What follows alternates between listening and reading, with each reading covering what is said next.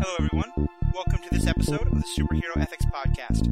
I'm your host, Matthew, and joining me on the line is our special guest, JP Bauer. JP is a friend of mine who I met actually while uh, taking part in a LARP, a live action role playing game, and I'm really glad he can be with us today because today we're actually talking about the ethics of LARPing. So, JP, how you doing today? I'm doing quite well. How about you? Not too bad, not too bad. I'm really glad we could have you on because I know you and I have exchanged a lot of Facebook messages and um, a lot of uh, joint rants on different Facebook posts and stuff like that. So I've been excited to have you on as a guest. And I know this is a topic you really care a lot about um, in terms of the ethical, the ethical questions that surround uh, role-playing games. Uh, primarily, we're going to talk today about live action, but also about um, you know tabletop and, and really any ethical questions that come up anytime a group of friends or a group of people get together um, to play a game or do something like that. So let me just start by JP. Tell us a little bit about yourself. Sure. Um, I have been role playing role playing games since I was a young child. Uh-huh. Uh, 10, 12 uh, were about when I started. Um, and then I started uh, live action role playing when I was 17. So uh, I've been doing it for over a decade now. And just for anyone who's not quite sure, what how, how would you define what is LARPing? What is live action role playing games? Well, that's a bit of a loaded question, but sure. but uh, as is any definition in the gaming world. But uh, Uh-huh. to put it simply, uh, instead of um, instead of playing Clue, you are standing up and uh, usually in costume and uh, physically acting out the voices, actions, and Right. words of your characters. Yeah, and I, and I think that that's essential, especially for a lot of what we're going to talk about today, because I think most of our listeners probably, if they haven't played it themselves, at least have some familiarity with, you know, role-playing games like Dungeons and Dragons or, or Vampire the Masquerade or, or, or Shadowrun or any of those, um, where where you're pretending to be a character and you have stats and you, you roll dice to, to simulate, you know, if your your sword or your laser gun hits or whatever it is. LARPing is taking that to another level, I think, where there's there's costumes and you're acting it out, and and because of that, you're getting a lot more into the character, um, in some really great ways, but also in ways that that can that can raise a lot of questions, both both in character and in player. Um, and I want us to, to make sure we cover that. But let me just I interrupted you a bit. Um, what else about yourself do you think is important uh, for listeners to know today? uh, I've dabbled a bit in designing uh, uh, LARPing scenarios and games myself, and I also, on an amateur level, let me stress that I have no formal uh, uh, education in these matters, because I do think that is important to note. No, for Um, for sure, for sure. Uh, history, philosophy, and uh, ethics in general uh, are all of great interest to me. Good stuff. Good stuff. Well, yeah, I think that's definitely going to inform a lot of what we talk about today. So, so let's actually start on the positive. What What do you love about LARPing? What What keeps you coming back to it? For me, a lot, for me personally, a lot of what interests me about uh, live action role playing is when I'm able to embody a character, like you said earlier. Um, I feel like I'm taking, and this is something I, I would probably want to talk more about later, but I feel like I am taking on new perspectives and I'm able to experience thought patterns and uh, perspectives that I wouldn't normally engage in, both in my mind and kind of kind of physically trying to physically embody them. Yeah, that that makes a lot of sense. I, I've often thought of um, LARPing as kind of like what happens when you cross writing with with improv theater, basically. You know, and, and that there's an element of when you write a character, part of what you're trying to do is say, okay, well, instead of asking myself how would I function in this in this situation, it's how would this character I create function in this situation. Um, and what I what I love about LARPing when it's at its best, I think, is that you have five or ten or fifty people who are all doing that, who are, and, and now we're really all kind of writing a story together, and we're creating situations that are okay. Well, my character is going to do something different. How would your character react? And now, how would my character react to what your character did? And and kind of letting that ping pong ball of, of different situations just keep on going throughout the chain. Yeah, absolutely. I I really think of it as an excellent thought experiments in practice is really how I think of it. Definitely. Uh, now that's it's also just generally a good time, of course. Let's- Yeah. I mean, it's you know, you and I met through LARPing, and I, I uh, one of the reasons I often join a LARP when I go to a new area is I know I'm, I've got a pretty good chance of, of meeting a lot of awesome, awesome people who, who think a little bit differently than the mainstream. So that, that, that the fun part of it is not to be missed. Um, but I, but I like that especially in, in terms of especially what you were saying about new situations because I, I've said on other times on this podcast that one of the things I love about science fiction so much um, is it is it gives the chance to you know to ask questions about how how would we explore a question we're already used to but in a different world you know like the Star Trek does its classic examples of of raising questions of race except with the the races flipped in some way or or, or Battlestar Galactica did a lot of great examples of that I, I think as I hope we're going to talk about in, in both good and bad ways LARPing can be a, a similar thing you know it can be saying how can we you know tell stories about characters that are that, that are allowing us to kind of explore issues in our own world from di- from different perspectives. Yeah, that that very thing is what I enjoy. You know, I said earlier what I enjoy about playing these games when I'm actually organizing and running them, exploring those very questions and the opportunities the format of LARPing allows me to engage in is what I enjoy about running the events. Hmm, so, I find satisfying. Say a little bit more about that. What what kind of LARPs have you run, and how have you used that to explore questions like that? Because I don't think I've ever played in a game that you were running. you know, it's funny uh, that you brought up Battlestar Galactica explicitly because uh, although it wasn't a science fiction game, it was a fantasy game. I did run uh, a LARP that was focused on the same kind of themes as uh, the newer iteration of Battlestar Galactica. Oh, interesting. Uh, which uh, playing very much on identity and um, who we can trust and who identifying the self. Um, it was, and it led to, it, it actually ended quite poorly because, um, and it was a great learning experience for me. Uh, this was relatively early on in, um, when I really started to take running the game seriously. Mm-hmm. And because of the game itself, um, people's home lives with each other as roommates or even romantic relationships started to break down because of the distrust that was being sown between their characters in the game. Wow. To an enorm to such a degree that I had to stop running the game. Wow. It was kind of my own like little Zimbardo Stanford uh, experiment. Uh, and that's really what made me start to question what the ethics of mm-hmm. engaging in this stuff is, because I realized um, that I had a responsibility to try to avoid that happening in the future. No, I mean I think that's a great point, and I um Paul, who's my normal co-host, and I, um, uh, we didn't meet in a LARP, but he and I both participated in LARPs when we were uh, in high school um, many, many years ago. Um, and, and we've both seen, uh, and both I think I, I could speak a little bit for him and mostly for me, both of us experienced times where we were getting a little bit too into our characters and, and the lines between, you know, how do, how do I feel about this player and how does my character feel about this character? You know, when you're not careful, those lines can, and, and especially when you're not in the, the best place mentally, that those lines can get a little blurry. Um, and I, have certainly seen that as a player, and it must have been fascinating to, because I imagine as a storyteller, as the person running the LARP, on the one hand, there's a real point of pride that you're telling such an amazing story that people are getting so lost in it, but also that question of like, oh my god, what have I done? When you start to see the results of that, um, mm-hmm. that's got to be a really interesting like like uh um, dichotomy there. Yeah, it is a bit difficult to wrestle with, and all I just try to do is channel uh, that ability in a more constructive direction. How have you, um, in LARPs you've run since then? Have you have you found like specific things you kind of do now to try to be a little bit of a check on that, or do you think it's more just about being careful with the players? Uh, I think it's a mixture of both. Um, if you're designing a game, if when you're designing a narrative for a game, um, you need to be careful of what themes and moods you're putting into it, depending on how well you know the people you're running it for. In that game that I mentioned, I only knew there was about 50 people in the game, and I only knew perhaps a, a dozen of them very well beforehand.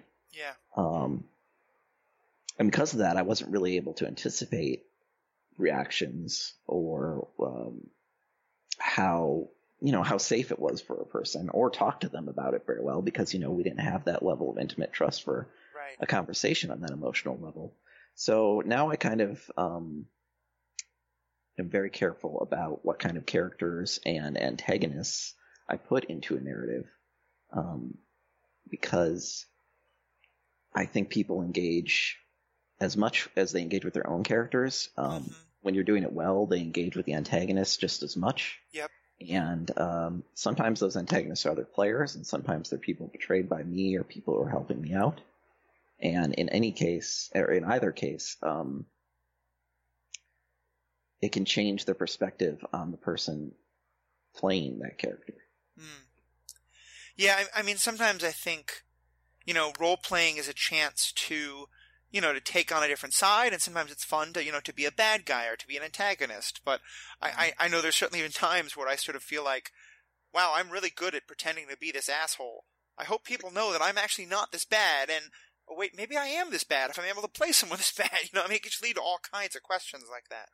Um, yeah, and that's where like how well you know the other people you're playing with already really comes into play. Yeah. Um, if you if you're coming into a situation where you're running a game for a bunch of people you don't know, or you're playing in a game with a bunch of people you don't know, I think it, I think it's a wise idea to to not play an extremely antagonist character right away. Definitely. Uh, and and, uh, and to try to play something that you know is going to contribute to the community both in and out of character of the game. Well, and this is, and I know it's something we'll get more into when we when we when we specifically explore characters. But I, I think one of the thing, again, in other parts of this of this podcast, we've talked about the, the difference between like a good antagonist who has, you know, they might be horribly evil, but but they really have a story of themselves, a reason why, they, you know, they think they're their own protagonist versus you know the kind of cardboard cutout villains you sometimes get in movies or TV shows that are just kind of mustache twirling villains, evil for the sake of evil.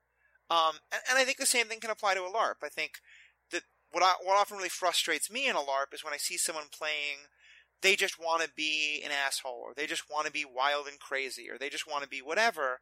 And, and it seems like the player is just kind of having fun annoying other players instead of really, you know, playing a well thought out character who, for whatever character reasons, might not be the easiest to be around. Yeah, um, I'll. I have some specific things to say on that topic for sure, but sure, okay, we should yeah. get into that a little bit later. Uh, that, that, that's me baiting the hook a little bit too much. My apologies there.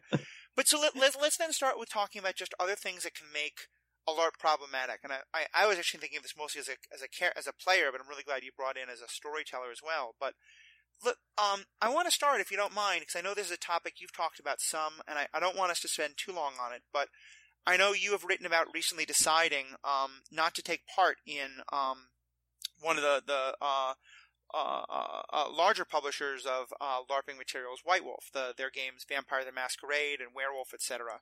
Um, and I, I, I, really appreciated reading what you said and, and, made a similar decision myself. And so I was kind of wondering if you talk for just a few minutes about what, what, what made you make that decision.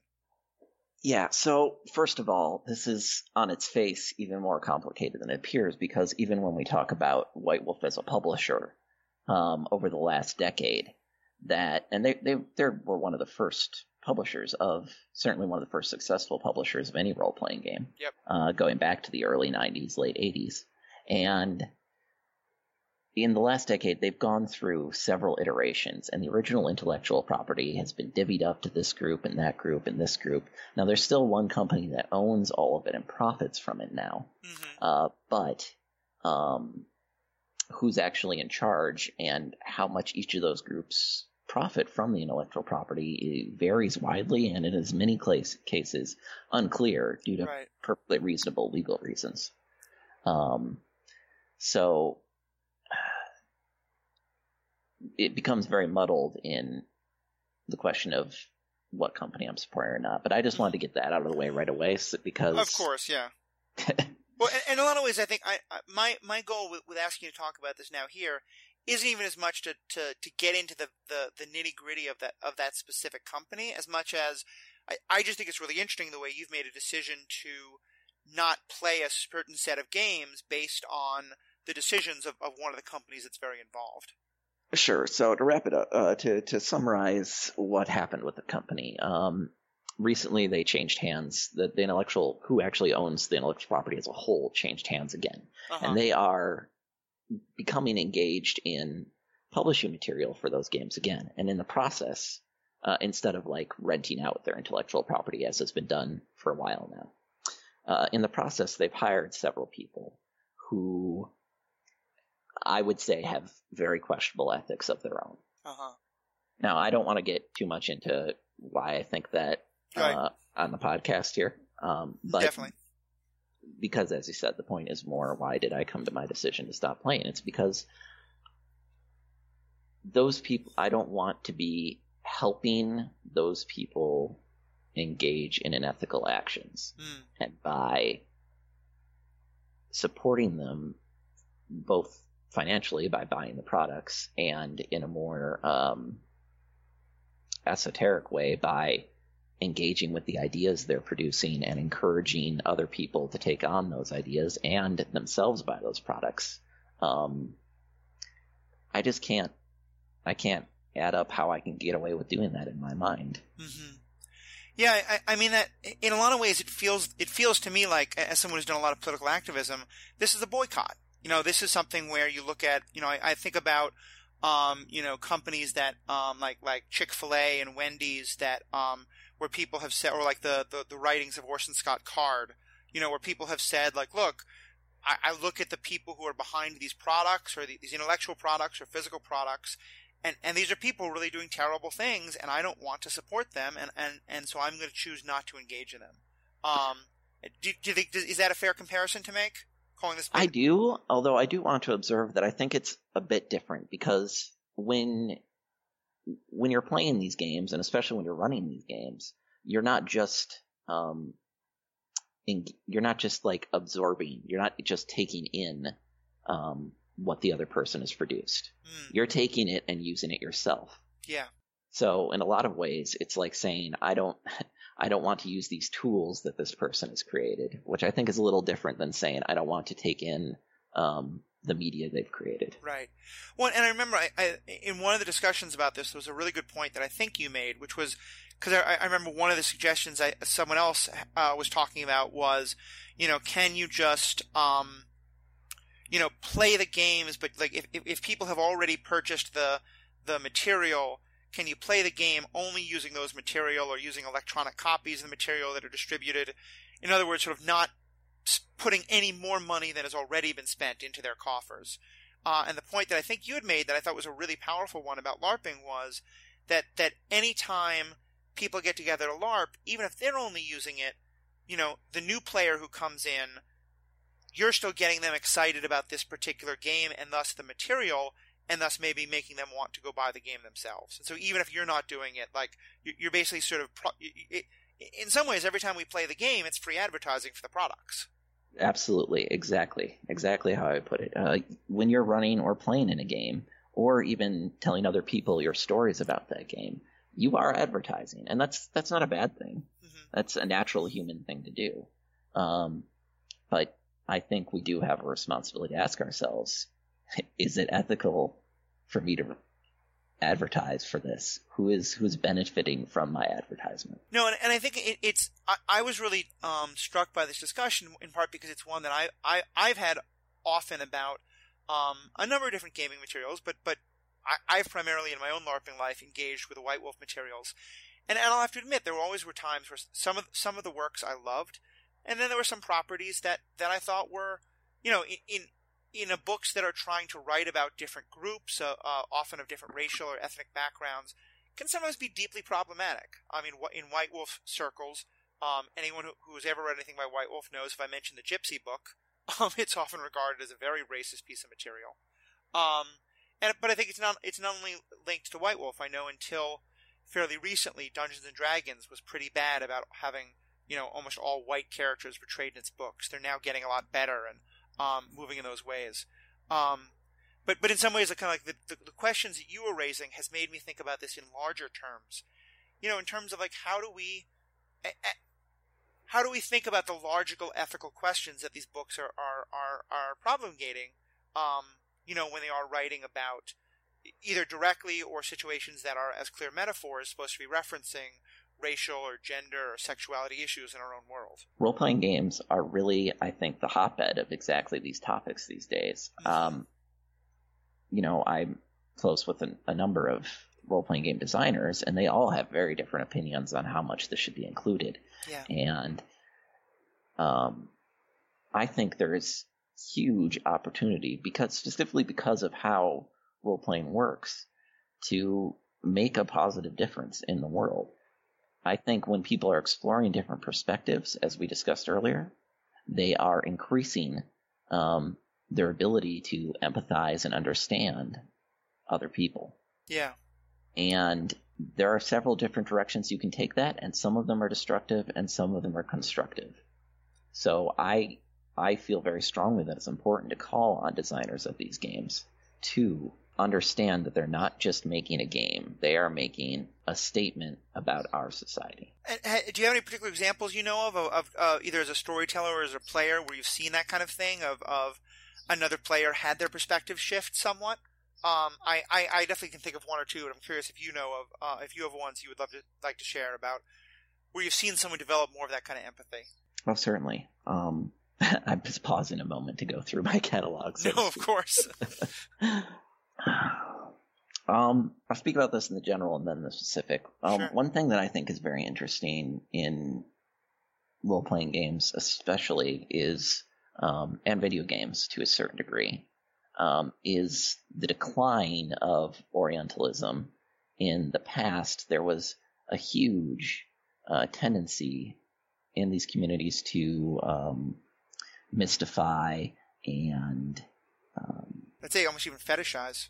Yeah, fetishize um, Eastern cultures, Chinese, Japanese, any of them, or just the general aesthetics of Asian cultures. Um, in recent years, I've seen a huge shift in that towards much more responsible uh, portrayals of that material, and uh, I've watched players who, uh, you know, when when we all started out as teenagers, would play very uh, what would now be very offensive caricatures um, as characters mm-hmm. to realize, like through playing those characters, characters, and then looking back on how they acted in the past, and then trying to portray a more nuanced version of that character today. Um, I've watched people's understanding and ability of how they should portray other cultures change, mm. just like that.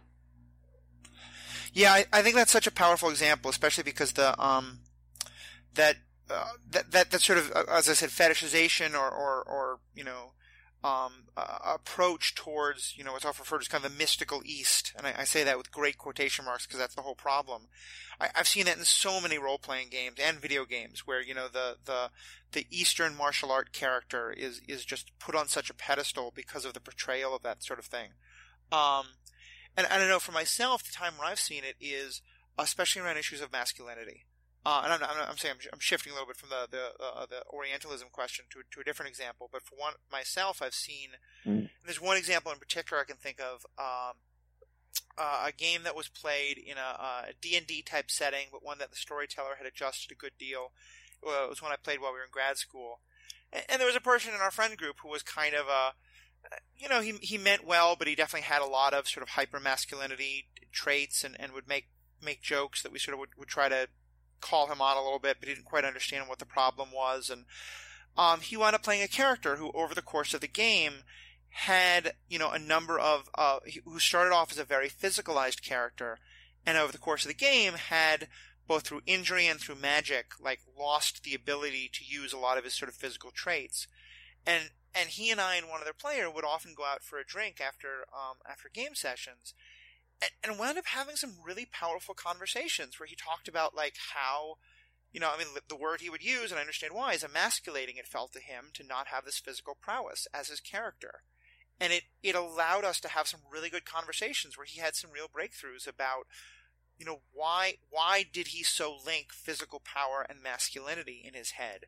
and why did why in his mind could you not be a male character or player who didn't have that kind of physical power? Um, and I think it's kind of an extreme example, but it, it really has always stayed with me of a time when, you know, it when when LARPing or role in this case it was a tabletop game, but when those things are used in a good way, they really can help people see the world in different ways. Yeah, that's exactly it. Um, what a powerful example. Thank you for sharing that with me uh, as well. Um, that's exactly the sort of opportunity that that's the power of narrative in the human mind. Right. Um, and of course, everyone's different, and everyone's going to engage in different materials. But there's a lot of people who can be deeply affected by these kinds of stories um, by engaging in narrative in this way. Um, and it's it's a responsibility and it's an opportunity. Right. Well, and, and so what do you? I, I hate the term devil's advocate, but here I want to at least push back a little in the other direction because I think it's it's a it's a comment I often hear raised is, you know, especially with both video games and with role playing games, I do hear the comment, and, with science fiction, honestly, or fantasy a lot, that people who want they they want escapism, and I, I think you and I could both go round in circles and, and and quickly argue that anybody who is, you know, who's just saying it from the perspective of, oh, why do we always have to talk politics? You know, can't I just have escapism? That there's a lot of privilege in that perspective. But but I'm almost even talking about someone on the other end, someone who, because I have heard this from people who say, listen, I, I spend my day, you know, arguing and talking about privilege and social justice and gender and race and and uh, orientation and gender identity and all that. Can't I just have a game that lets me escape for a couple hours? Um, because as you said, that you know, part of these games is to have fun. So, so where is the role of escapism, and how do we balance, you know, a desire that isn't necessarily coming from a place of privilege, but a desire for escapism? How do we balance that with the the social good these things can do? Well, honestly, in my opinion, um, escapism is um, a very convenient fiction, and it's just not possible. Um, even if you do achieve your goal, so to speak, of uh, completely divorcing your association with what's going on in your life uh, while you're playing or with the world. Um, on a subconscious level, you're still bringing in any emotions that you had throughout the day, any biases, and I think it's far healthier to use role playing to engage with those things than to um, try to move away from them. Um, I'm just a lot of people in my life uh, who aren't involved in uh, any kind of nerd culture, who aren't gamers, uh, or are great readers of, of science fiction or fantasy. Um, they they assume that a lot of what I'm doing is escapism. I, you know, I remember a lot, especially when I was younger, you know, trying to get it so that my friends could play in the games I was running, and their parents and their families very much disagreeing because they felt that they were just running away from from life instead of engaging with reality. Oh wow! Um, and I, I just really think it's it's it is exactly the opposite. No matter what you do, you're going to be, and it sounds a little perhaps a little hopeless or cynical to say. we exist in this reality, even when we're pretending to be somewhere else. Mm-hmm. No, um, I, I, I, yeah, I don't think that sounds cynical at all. I mean, I, maybe I'm just because I'm cynical as well, but I think that's completely true. um, and we're all trapped here with each other, so. Mm-hmm. yeah, it's sort of what's the value of how do we figure this out? And I, I, I like that because um, there's a there's a comic that was going around a while ago. I don't know if you ever saw it, but it was a portrayal of a person, and I, I thought it was interesting that it was clearly a young white, apparently cisgendered male. Um, sort of that he's walking through the world and, and there's all these problems and people are yelling at him about like ethics and, and you know politics and and it, it's portrayed as though just everyone around him is yelling and he's you know outside of it but just being harried by it. And he sees the door into fandom where you know a muppet and a doctor who character and all these others are like saying come in here and you can escape. Um have you seen the one i'm talking about? Yes. Okay. And I, I always thought I, I, I, get the concept of that because I get how mu- how hard it can be, you know, and, and there's an extent to it, but but but I guess to me, I, I do feel like there. Uh, I, I, guess I see it a little differently than you, but but I think from a similar perspective is that I, I do. To me, the closest I come to escapism isn't wanting to run away from the problem entirely. It's about wanting to approach it from a different direction. You know, it's about like mm-hmm. saying, it, instead of just having yet another conversation with someone about can we impeach the president, it's let's re let's go back and re you know look at the episodes where Superman had to deal with Lex Luthor and see what lessons we can draw for the current situation. You know, because it, it's mm-hmm. not escapism, but it's also maybe it's it's the escape from the one particular perspective of the problem. Um, because mm. I think you're right. I think that that it, it it it seems wrong to say that we can't ever be escaping, but we can maybe be using these things to approach them from a different angle. Yeah, absolutely. And you know, there is a value in sort of um, trying to just just entertain ourselves, just to distract ourselves. There is absolutely a value in that. Everyone needs respite and breaks, but I, I I just think that those those games and those pieces of fiction should be explicitly marked out that way. And with games, it needs to be. It's really hard to design a game that way, just because everybody's bringing it, there's social activity with other people Right. and so you know even if someone if you're very close with someone you don't know what who who the person across the room or across the table from you you don't know what perspectives they're bringing in all the time what happened to them throughout their day so it's just it's so easy to stumble in like it's it's almost impossible to maintain that escapism because it's so easy to just stumble into something that that connects with someone that's the whole point of the metaphor Right. What what is total escapism for me might be going right to the heart of your trauma, and vice versa. Right. right No, I think I think that's a great point. Um, well, and, and, and so building on that, I, I want to go deeper into some. Of, what are some of the other things that can make a LARP problematic as a player? Um, you know, and, and let's just talk about the other players we're playing with. Um, I know you you I, I think you you posted about, but I'm sure we both have read the missing stair uh, article that talks about the missing stair in, in, in applied to LARPing world. Um, where where and, and help me out here, but my memory is that it, it the the missing stair theory is one where you talk about like you know that if there's a house that has you know everyone just says oh just be careful of that that stair on the the third stairwell. And no one ever thinks to to fix it. They always just think just just warn people about it.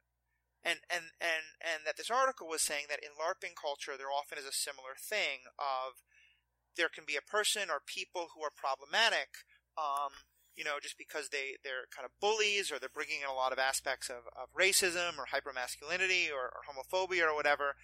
And, and, for whatever reason, the result, the response of the community is to say, oh, that's just our missing stair, you know, oh, you just gotta, you know, be aware of that player. He's a little bit obnoxious. We just all deal with it. Instead of, as a community saying, Let, let's take action. Let's try to better educate this person. Let's set some firmer boundaries or let's just say this person isn't welcome in our game.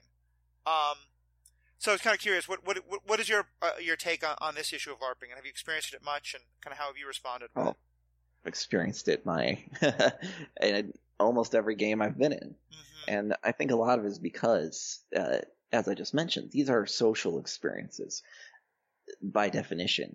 There are very, very, very few role playing games that you could play by yourself, right, as one person. And also, it is difficult because um, you are relying on all of those other people to create the media that you are consuming and creating it yourself. Being the creator and the consumer at the same time um, can. It's just a very different form of than than any other sort of uh, media that I can think of or have ever experienced. It's it's you know it's not like television or a book where you're where you're taking it in, um, you you have to simultaneously push out and take in. Mm-hmm. So, because of that, people tend to form very strong bonds, and the communities, um, everyone knows each other better and better all the time because as you're showing other people different characters, different situations, uh, you are showing them portions of yourself. And in that way, I'm sorry, I'm getting away from the missing stair a bit. no, but it's okay. I think this is all very relevant. Because the communities are so strong and because everyone knows each other so intimately, especially when new people come in, it takes some time to, and it can be very intimidating for new people, I know. Mm-hmm. Um, even if you're an experienced player coming into a new community is a completely different um, situation and can be very intimidating no matter how long you've been playing. And part of that is learning where the missing stairs are. Right. um, and I think it's unfortunate uh, that, well, that this is such a common problem. In, like I said, every LARPing community and many other subcultures communities that I've been a part of. Um, but especially in role playing because I think role playing explicitly gives us the tools to deal with this problem in a constructive way. Well, and actually, I, I let, let, me back up a second because I, I, do want us to, to, mm-hmm. to, be a little more explicit. Like, what when we talk about the, the, the missing stairs, the problematic people we, we see in the LARPing world, like what what are the kind of things we're talking about? Um, I mean, bluntly and most commonly, what I've seen is just like um, usually men, but not always, who engage in sexual abuse of other players. It's it's very easy for someone who has a manipulative ability to take advantage of um, LARP communities, new players, or other players, and for people to conflate ability to play the game and portray characters well with um, a strong ethical center. Yeah, no, I think that is that's. I, am really I, really appreciate the way you said that because I think that perfectly names the problem that that you get seen and and you know that I, I've seen that play out in everything from kind of the the most basic of where it's just issues of harassment and people being made uncomfortable to issues of you know people you know, I mean, I've seen some very healthy romances form as part of LARPs, but I've also seen situations where a, a player, you know, started dating another player in, in, situations that felt less than fully consensual, in part because of the, the dynamics playing out between their characters. Um, mm-hmm. And I think it is, and again, that gets into a lot of the issues of character player bleed that we talked about. And, um, but I, I think it's really important just to name that, um, as well as to name you know, and we'll get more into this in a second. Um, but um, but just the you know that, that I, I've certainly also been in LARPs where you always that, that person who just they always find a way to play a character who gives them an excuse to express you know un PC. You know, this is their language, but you know uh, the the un PC perspective. You know the character who has a because it's what their character would do that they say the N word or, or or things like that. Um, mm-hmm. and I think it's really important to uh, uh, the next thing I want to get into is how we draw those lines about what is just not acceptable behavior in, in any character, let alone player. But but I think it's it, it, also is important to name for this missing stair thing. Um, so so but to get back to where we were going a minute before, what do you think are the ways in which role how can role playing communities deal with this other than just saying, oh that's just so and so, we just deal with him. First, you have to realize that you are not just a game; that you are a community. Yep. That's the first step. The second step is you have to decide, really decide whether you. Um, some games are open to anyone. Anyone who comes to the door can play that that day or night even. Um, and some games are a little more, you know, invitation only or a little more insular. Like you can come and watch, but you gotta, you know, you gotta go through a process to actually join the game.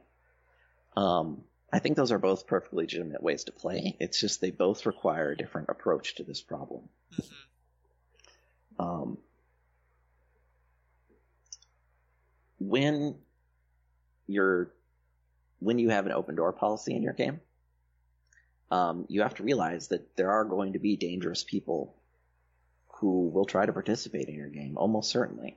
Um, of course, depends somewhat on you know, do you have a lot of potential gamers in your area? Yep. Uh, I, I grew up LARPing in small towns, uh, very small towns, uh, my next door neighbors were Amish growing up, so I, I, I, was LARPing in New York City, so we had fairly divergent experiences there. But even then, um, or perhaps even especially then, um, it was very easy for um, people to take advantage of the community. Mm-hmm. So the answer to this question is two different ways. Um, I think that putting some barrier to entry into your game is important. Yep. Um, it doesn't have to be a super high wall or something or anything. But um, at least when I run games personally, my preference is like if somebody's going to join the game, that it that I am able to meet them outside the game, get to know them a little bit at least, right. and uh, before I let them play. Um, I think like vetting people is important. Talk to other people who know them. Um, now, you know, all these things are going to have exceptions. Like I just moved to a new area you know, a lot of people, I don't know a lot of people in the area. So, uh, if somebody asked me, you know, is there anybody around here that I can talk to that knows you? I wouldn't have a very good answer for that. Right. Uh, but there are ways to work around that. I just think asking yourself when you go to run a game or if you're organizing a game these questions is important. Mm-hmm. How, I mean, how are you going to protect your players from uh, dangerous elements that want to join the game? Right. So that was the first, and what was the second? Mm. Um, I mean that's going to vary a bit depending on what kind. There, there are several different varieties mm-hmm. again of uh, live action role playing, generally divided right now in the parlance uh, between uh, Boffer, Mhm. which is uh, which tend to be a little more um, light on the actual role playing, a little bit more on the physical fighting, although that can vary. but but Uh, ju- ju- Parlor, again for the, the folks who aren't um, LARPers themselves, uh, Mhm. but par- Parlor, which I think you're about to talk about, is, is is more like the the tabletop where you know if one character is trying to hit another character, you use some kind of a random element to decide if you ha- if you would hit or not. You don't actually do the the physical action. In Boffer, you actually literally have the equi- they're, they're very well designed, but they're basically like foam Nerf swords, and you try to actually physically represent doing fighting, but just in a safe way without without actually harming people. Um, and then and then more recently, there's also kind of a third variety, which is the uh, which is generally known as Nordic because it's coming generally from Scandinavia, and that's where instead of having some sort of game mechanic like rock paper scissors or dice or whatever, um, you just have a lot of very strong negotiation techniques, mm, and that can either lead to people physically engaging each other more because they've already planned out in sort of a choreography way what's going to happen, or um, or it's just a very uh, out loud narrative description of what occurs. right. Um, and the reason I bring up these differences is because um, they are all introduced. I have the most experience with Parlor, but I've uh, also engaged in the other types, hmm and they all have their own challenges. Um, but what they have in common is, again, the people organizing the game need to realize their responsibility and be able to delegate that responsibility to the players. Because trust me whether your game has 10 people in it or 100 you're not going to be able to see everything that happens. Yeah. so the best way i think to, to be a little more specific run workshops to train your player and come up and learn techniques to allow players to check in with each other and to communicate each other without disrupting the flow of the game Yeah, I, I think that is so so essential. And I, I I recently got back into LARPing. That's how you and I met. I hadn't done it for about eight years before then, um, or uh, with a couple breaks in the last couple years. But but in- those LARPs that I, I got into most recently, there were people who were explicitly set up to be player advocates. Who, if you had a concern and you didn't feel comfortable going to the people running the game, you could go to the player advocate, and they would help you know be an advocate for you and they explicitly mentioned the sort of problematic player um, or problematic storyteller, because let's be honest, sometimes it is the storyteller, the, the person running the game, who's abusing that power in either known or even unknown ways. Um, that that I thought that was such a great thing, both to have that safe way that people could go to to advocate ad- advocate for themselves, but also just because it's such a powerful reminder of, hey guys, if you're uncomfortable, it is so important to us that you be able to talk talk about it that we're creating this system just for that, you know?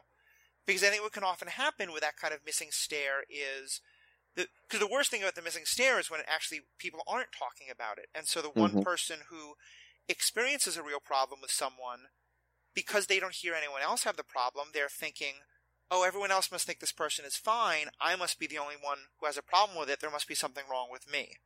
And I've certainly experienced communities where eight, ten, a dozen people are all thinking, I'm the only one who thinks they have a problem. Um, so yeah, I just think that kind of, you know, like you said, the workshops, the explicit things, getting players talking about this becomes so important. Yeah, and you know, I'm not saying, I'm certainly not saying, you know, remove people from your community based on hears- hearsay, hmm but I am saying, well, talk to each other. Yeah. Yeah, I mean, I think that there has to be some middle ground between that person's totally fine and kick that person out, and it can be really just Mhm. a middle ground of, ca- can we discuss this? Because I, I think a lot of times, you know, and, and I think this is kind of funny because this is the whole point of, of the storytelling is getting into these ideas of, you know, that that concept, or at least for me, one of the reason things I love about LARPing is that it helps me turn it. I like playing characters who really push the boundaries of what is good and what is evil, and really get into ideas of like that someone that is good in their eyes might be evil in someone else's, and and and vice versa. That it's all perspective on some level. And and I if there's if there's a way we can take that lesson explicitly into the LARPing community, I think it can often be remember like, you know, sometimes the person who's acting in problematic ways may not realize what they're doing, may not realize what they're doing is harmful to others, or they may. Um, but but at least starting with a conversation about it can really help to to, to bring the issues out into the open and to talk about them and see if there's a way to resolve them. I agree. I agree. Um, sometimes, though, decisive action does need to be taken. Mm-hmm. Yeah. Well, and, and let me ask you on that regard, on on as as as the player. Uh, well, actually, let me ask you on both. So, as a storyteller, as the person running the game, how do you decide when when have you ever had to kick somebody out of a game? Certainly. so, what what makes you decide that, that that's the line that that's that that has we've come to to mix metaphors terribly? Essentially, if they're not willing to willing or able to recognize that their behavior is an issue in the community. Mm-hmm. Um, if they can't even, you know, see why that might be a problem, if they're not willing to compromise, then they don't have to play. And I think that goes both ways too. I, I know you're going to want me to say as a player too. What do you do when there's people in the game and the that that you don't want to engage with? Right. Um, that's a really hard question to answer because you know as we've said these games are not just games but communities and you don't mm-hmm. want to have to ostracize yourself from a community because of one or a handful of destructive people you might be very fond of every other part of the community especially because we're talking about you know this isn't the metaculture this is a subculture of a subculture of yep. you know and it's especially certainly in new york if i wanted to step away from the one big larp it wasn't always easy to find another and i imagine that's much much much more so in smaller communities. Mm-hmm, exactly. Um, I mean, there's a multitude of things you can do. You can try to work it out with the people who are running the game and the other people in the game that you know you don't have to interact with that person, but that can be very challenging um, because it makes it a lot more difficult to construct narratives within the game, both for you, uh, for you and for the people running it. Mm-hmm. Um, you can also utilize if you, you, are fortunate enough to have a game that utilizes a player advocate or uh, some sort of player mediation you can try to use that if if you can use that person as a go-between um, and just kind of set down clear boundaries and as long as those boundaries aren't being crossed of course um, there won't be uh, there shouldn't be a problem the, the issue is that so often those boundaries are going to be crossed again, right. even after people are very clear. And what do you do then? Well, generally that means that either you have to stop playing or you have to accept that those boundaries are going to be crossed. And it's just the unfortunate reality of living in our uh, living in a community with other humans. Yeah, well, and it's unfortunate that we have to victimize ourselves in that way and ostracize ourselves from communities sometimes, but it's just the reality of how how our uh, how human culture works. Well, and, it's definitely a case where I think harm reduction is really the model I looked at through things through. You know, in terms of that's a situation where there is no good um, option. Mm. You know, and so it's really a question of is it going to be worse for yourself to be out of that community or to be a part of a community that has some obviously very toxic elements. Um, and, and I know for me, when I've faced things like that, the biggest question often becomes that, that I think it's very easy to see it as a me against everyone thing. And that's mm-hmm. what it becomes so important for me to try and reach out and find if there are other people who are bothered by this situation. Because mm-hmm. often, if, if I can find at least a couple of allies like that who all, you know, can really say, listen, we, we are not going to stay in this game unless the game um, changes, then either A, you're now speaking with a lot more power, and hopefully, you know, I hate to use this kind of language, but it's more of a threat to the game of like, you have to change or we're going to walk.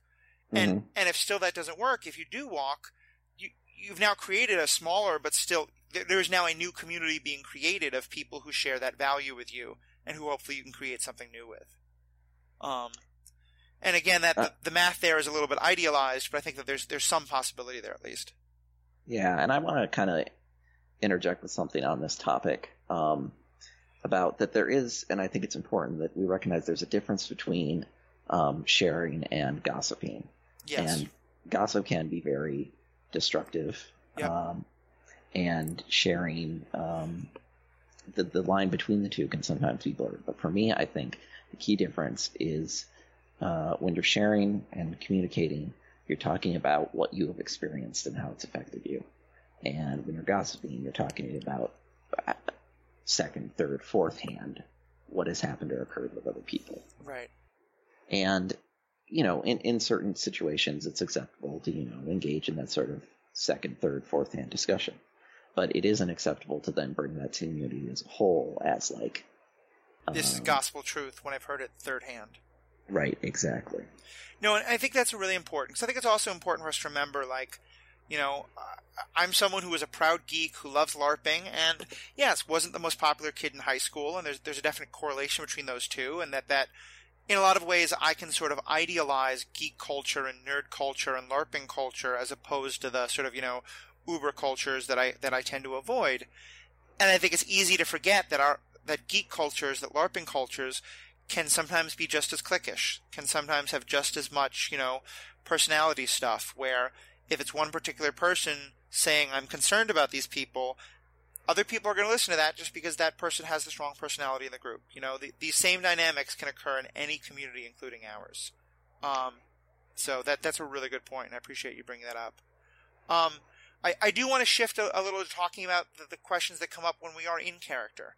Um, mm-hmm. and and uh, um, uh, uh, we're going to get into some of the stuff about how we choose what characters to play and what's wrong there. I wanted to start by saying I, I know, you know, when, when, you and I interacted in LARP, we were playing characters on, on very different sides of the, the ethical spectrum. Um, hmm.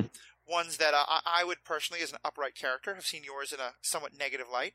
Um, but I'd be curious to talk about, like, what, from your perspective, what, what do you enjoy out of playing characters who have an ethical system that is different than the mainstream, shall we say? Um, and sort of what, what, what that experience is like for you. Because my, my I haven't seen it much, but certainly from my experience with you, it certainly seems like you tend to play characters who have a strong ethical system of their own, even if it's not one that other people would recognize. Yes, absolutely. I think that if there's any uniting trend at this point between my characters, it's simply that um, they have some sort of set of beliefs that they hold closely right. to themselves that guides their behavior. Um, and you know that's that is what I enjoy uh, to do when I'm playing in a game is to, like I said earlier, very much focus in on uh, being able to explore uh, perspective that's very different from my own. Um, in my life, I'm a very um, hedonistic, uh, but uh, a, very moderation all things except in moderation kind of person. So I have enjoyed playing characters who are extremely, extremely hidebound. Mm-hmm. Um, and on the vice versa, I've enjoyed playing characters who allow me to explore the dangers of taking some of the ethics that I hold to more extreme levels. Right. So um, those are both very different opportunities for uh, a person to explore when they're thinking about the ethics of the character they want to portray. Yeah, and I think that that's so essential because, as I've said before, this and this is obviously a real hobby horse of mine. I think in any kind of writing, both in LARP, in, in LARPing or in, in you know movies or TV shows, but especially in LARPing, I, am really bothered by the character who's just being evil for the sake of evil or obnoxious for the sake of obnoxiousness. You know, I think it is so important. I, I have certainly played some characters who were on all ends of the ethical spectrum, but it, but it always feels so important to me to be able to feel like whatever action I'm doing, even if everyone in the room thinks it's terrible, there has to be some reason why this character thinks that it's the right thing to do. Um, and, and what I tend to love about LARPing is those situations where I'm that that's the question I'm always asking is okay in this situation, not what would Matthew think is the right thing to do, not what what would the community think is the right thing to do, but what would this character do in this situation? Um, because for me that is such a source of empathy of really being able to if nothing else, of being able to remember that almost everybody, you know, with, with, with market exceptions, but for most people, they do think they are the protagonist in their story. Uh, and there's a reason why people are doing those things, even if those reasons come, you know, from very problematic places or with very problematic results. Absolutely. But to touch on something you brought up a couple times during our discussion here, yep. we still have a responsibility as authors Mm-hmm. Um, we still had, we still are making the choice. In the end, it is us making the choice, not the character. Yeah. Well, of what's going to happen, what we're going to say, how we're going to do it. Uh, well, this is how communal works because now you're making my transitions for me, which is great. Um, but because yeah, that's exactly the, the, the next big and probably the last big question I want us to touch on because I think it is so important. Is because obviously that that you know, like I could write in my head a character who would who would you know walk into the game with a Confederate flag on his back and make homophobic char- and sexist and racist comments all night long.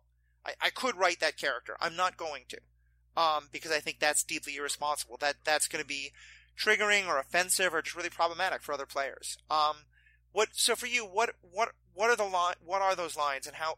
What is the importance for you in having those lines, not just in the characters you play, but the characters you're comfortable with other people playing? First of all, it again comes down to me for how well the people in the community know each other and how well I know. Yeah. There are going to be some games where I would feel comfortable portraying that character mm. because uh, you know it's it's a it's a handful of people or a dozen people that I know very well right. and they know uh, and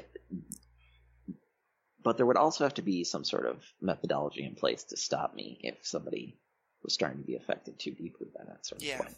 So you know the more tools a game has to deal with that sort of thing, to deal with a character who can be um, uh, difficult for other people to deal with due to what's happened in their own lives, um, the, the more opportunity there is to explore those concepts. You know, I did something recently when, when starting a, a tabletop game, and I, I, I, wonder if you've ever done something like this because I was I was really happy with how it turned out. I, I don't know how easily I could do it with a LARP, but but it'd be interesting exploring that.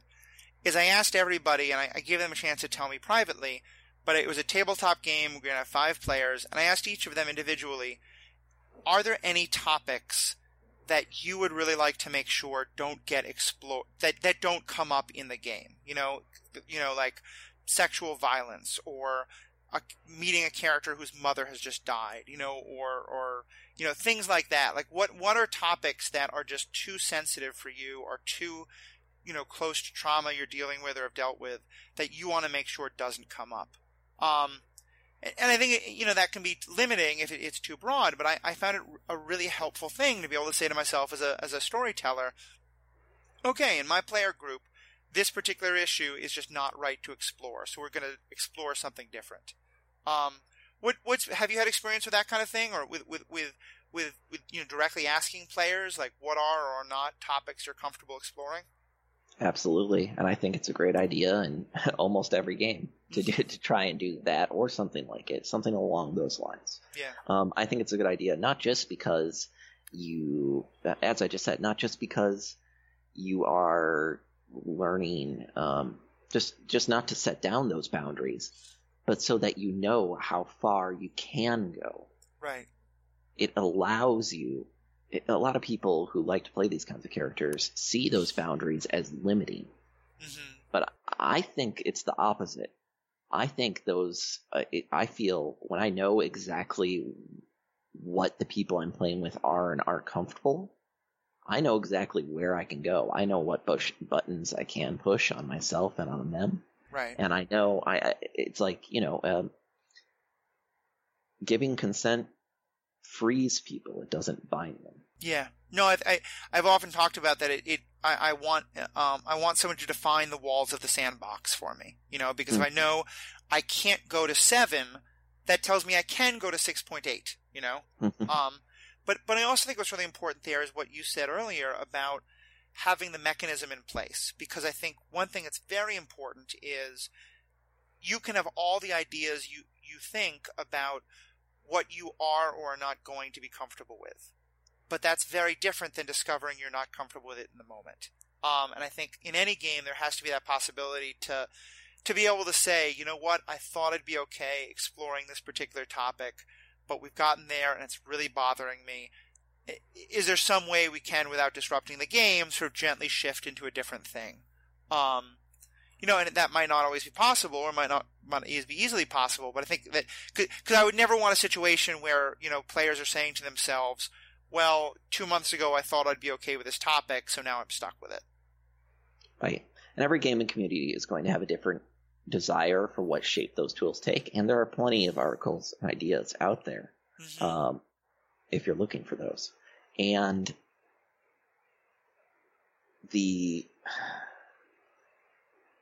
I would just urge people not to go without those tools. That's really just what I want to say. Don't don't think that you can get on with just talking. It's useful to have codified structures in your community and in your game on how to take care of each other. Definitely. And I think one thing we'll do is um, uh, I, I, I know of some of them, but JP, if you would send me links to some of the your favorite articles about stuff like that, I will post them in the show notes when this article goes up, when this episode goes up, um, yeah, so that people great. can easily find them. Um, and I also just want to, I don't know if you have anything more to say on this because we may have t- covered it somewhat, but I, I also just want to reiterate, you know, at least one of my experiences has been that often one of the most problematic players is the player who is just you know, he's the person who in another part of your life is always complaining about privilege and, and PC language and things like this, and he wants to just be able to, because often it is a he, but not always, but be able to say whatever he thinks and whatever he feels. And, and so this then becomes the player who is actively looking for ways to play characters who can be as offensive or as sexist or as racist as they want to be. Um, and, and I really want to just say to empower players and character players and storytellers and game runners that you're not at all like harming the integrity of a game by saying to that person this is not okay, and that the pur- at least to my mind the purpose of a game shouldn't be to give a person a chance to hurt other people, because um, that's not what this is supposed to be about. And I, I think you can still have great integrity to your story, you know, without allowing that person who's just doing it for those kind of reasons. Yeah, and you know, to a certain degree, I think it could be possible to have that sort of behavior in a game and have it be healthy for that person in the game. But it's going to be very rare and very specific. And just saying to the person, this isn't the place for that, this isn't the game for that, right, can go a long way. Especially if you approach them from, um, it's going to depend on the person, of course, but if you're able to approach them from the position of empathy, the position of, you know, making sure they know that you want them to participate, but they need to acknowledge that this is that they're a part of the community and that they're harming themselves and the community by behaving like that. Yeah. No, I think that I think that's a really good point. And I think that's and, and that's also a case where it it is often good to figure out who is the best person to make that approach because I know there are some issues on which I would be able to, to, to definitely be the person to approach another player. I know, as you can tell, this is this, this particular thing I, have brought up a couple times now is one that really bothers me, and probably where I would have trouble having empathy for that player. And so I it would I would need to find someone else to say, hey, can you be the one to approach this player? Because I, am not, not, sure if I can have that empathy. Um, yeah, but I, but the I think advantage that, of community okay. is delegation. Yes. I'm sorry, I didn't mean to cut you off. No, no, I, I think I think exactly you're right. Um, that that dele- say more about what you mean with delegation there. I mean, uh, as I kind of touched on earlier, not just as a game runner, but as a player, being able to communicate your issues to other people and have them kind of carry the torch for you when you're not able to um, is the reason why humans form communities. Yeah. No, it's really true. It's the, you know, I, I can't paint very well, so I will grow a little bit more farming. You know, I will do a little bit more farming in the hope that someone else can paint and create art for both of us. You know, I think mm. that's that's what society is all about. Um, well, and, and, that actually lets me hit on one point I hadn't thought of, but I want to just sort of raise as a last quick topic before. We've been about an hour, so I want to wrap up. Sure. Um, but it's the nature of hierarchy, because I think one of the ways in which you know oppression most often hits in our world, and, and that as you and I both are committed to, to talking about social justice, we're often talking about the, the, the problems of hierarchy in, you know, and, and power dynamics in, in oppressive situations. Um, and I really like that we're talking about ways that LARPs can, can be communal and can be, you know, communities can work things out. But there obviously is some kind of power structure in a LARP. There are, um, you know, both as players, there's the person who's running the game and thus is setting the rules, and the players who are following the rules and and then often in the worlds we're creating, you know, there are there are there's a power hierarchy often among the characters. Um, and so I'd be kind of curious your thoughts on what are the ways in which breaking down or just being able to reimagine those hierarchies, both as players and as characters, can can um, uh, suits you for, for the approaches you have about hierarchies in general. You know, the question you're asking is something that a lot of role playing game designers are asking themselves right now. Um, we have to remember this is you know a fairly young hobby, art form, what have you. Yeah. You know, 30, 40 years. Now there's some records a bit older than that, but and of course there are similar behaviors throughout human history. But this specific form of it is is fairly new. We're still learning a lot of the techniques to engage in this kind of play.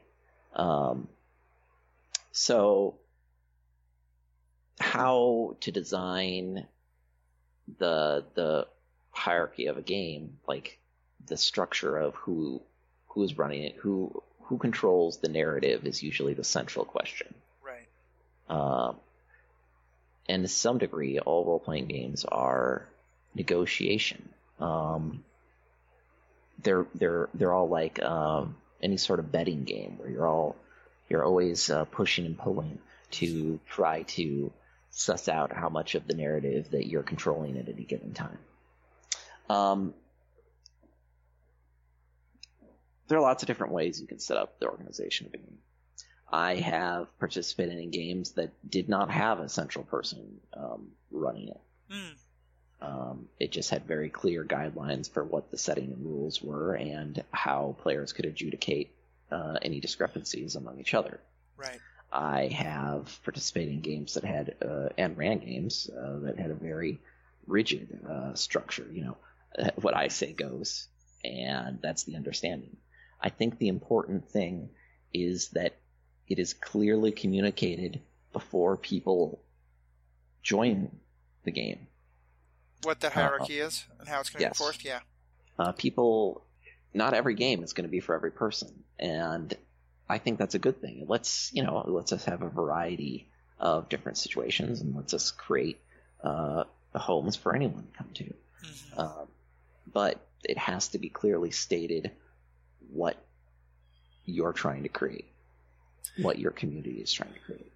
Yeah, I, I think that's that's super important, especially just that idea of be because in a lot of ways I feel like the biggest problems with a lot of hierarchies isn't the hierarchy itself; it's the unspoken, unacknowledged hierarchy. You know, and, and that's obviously such an important part of race or class, you know, privilege discussions. But I and I'm sure you this is true for you. I have been in in LARPing groups where we have played four or five or six different games over the course of a couple of years, and for you know purely coincidence, the same players almost always wind up in the positions of power. Um, that their characters wind up in the positions of power in the game. You know, and it's just because there's a there's an uns, it's not spoken, it's not talked about, but just in whether it's because of social power or connections or whatever, those wind up being the players who who take those roles. Um, and and sometimes just having a clear acknowledgement of what is the hierarchy going on, how are the rules can be enforced, both in character and out of character can just do so much to help people feel more comfortable, as well as help players decide what kind of game do they want to fit in. Do they want to play in a game that has no hierarchy and is just that kind of we all follow the rules, or do they want a game with a strict storyteller and, and, and dungeon masters and things like that? Um, so that, that, I think it's a really interesting distinction. Yeah, and and you know, I would just want to say, if you are that kind of player, I want, and everyone has different levels of social skills. But you know, if you've been in the position of power and character several times or repeatedly, you know, if you've been playing for a while, I would just say it can be just as rewarding to help other people, especially new players, Mm-hmm. try to achieve that, and uh, to be to, to to kind of shift yourself uh, more towards a, a mentorship role. Yeah, So, I think uh, I I, would that- encourage anyone who finds themselves in that position to explore that idea. yeah, I think that can be a lot of fun, both as the as the player and as the character. You know, there can be real real uh, area to explore as the character who wants to be the power behind the throne, not on the throne themselves, or or just wants to be you know really in the background and not you know seeing what's happening at the street level instead of instead of up on the throne. So. Well, well, great, JP. Thank you so much. This has been a great conversation. I'm really glad you could be a part of it. Um, if people want to kind of know more about you, is there ways they can follow your writings or um, places you're active?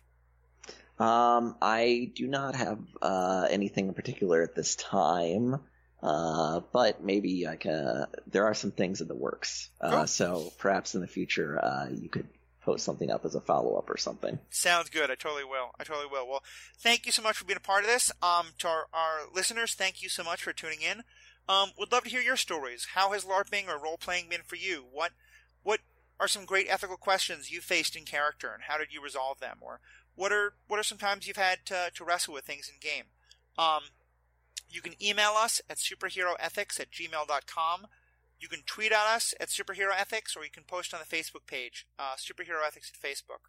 All those are great ways. We'd love to hear your feedback. We'd love to hear your ideas, thoughts on this episode, thoughts on an episode you want us to do in the future. Please let us know. Uh, JP, thanks again to you. And everyone, thanks again for tuning in. Uh, we'll be back soon. Bye bye.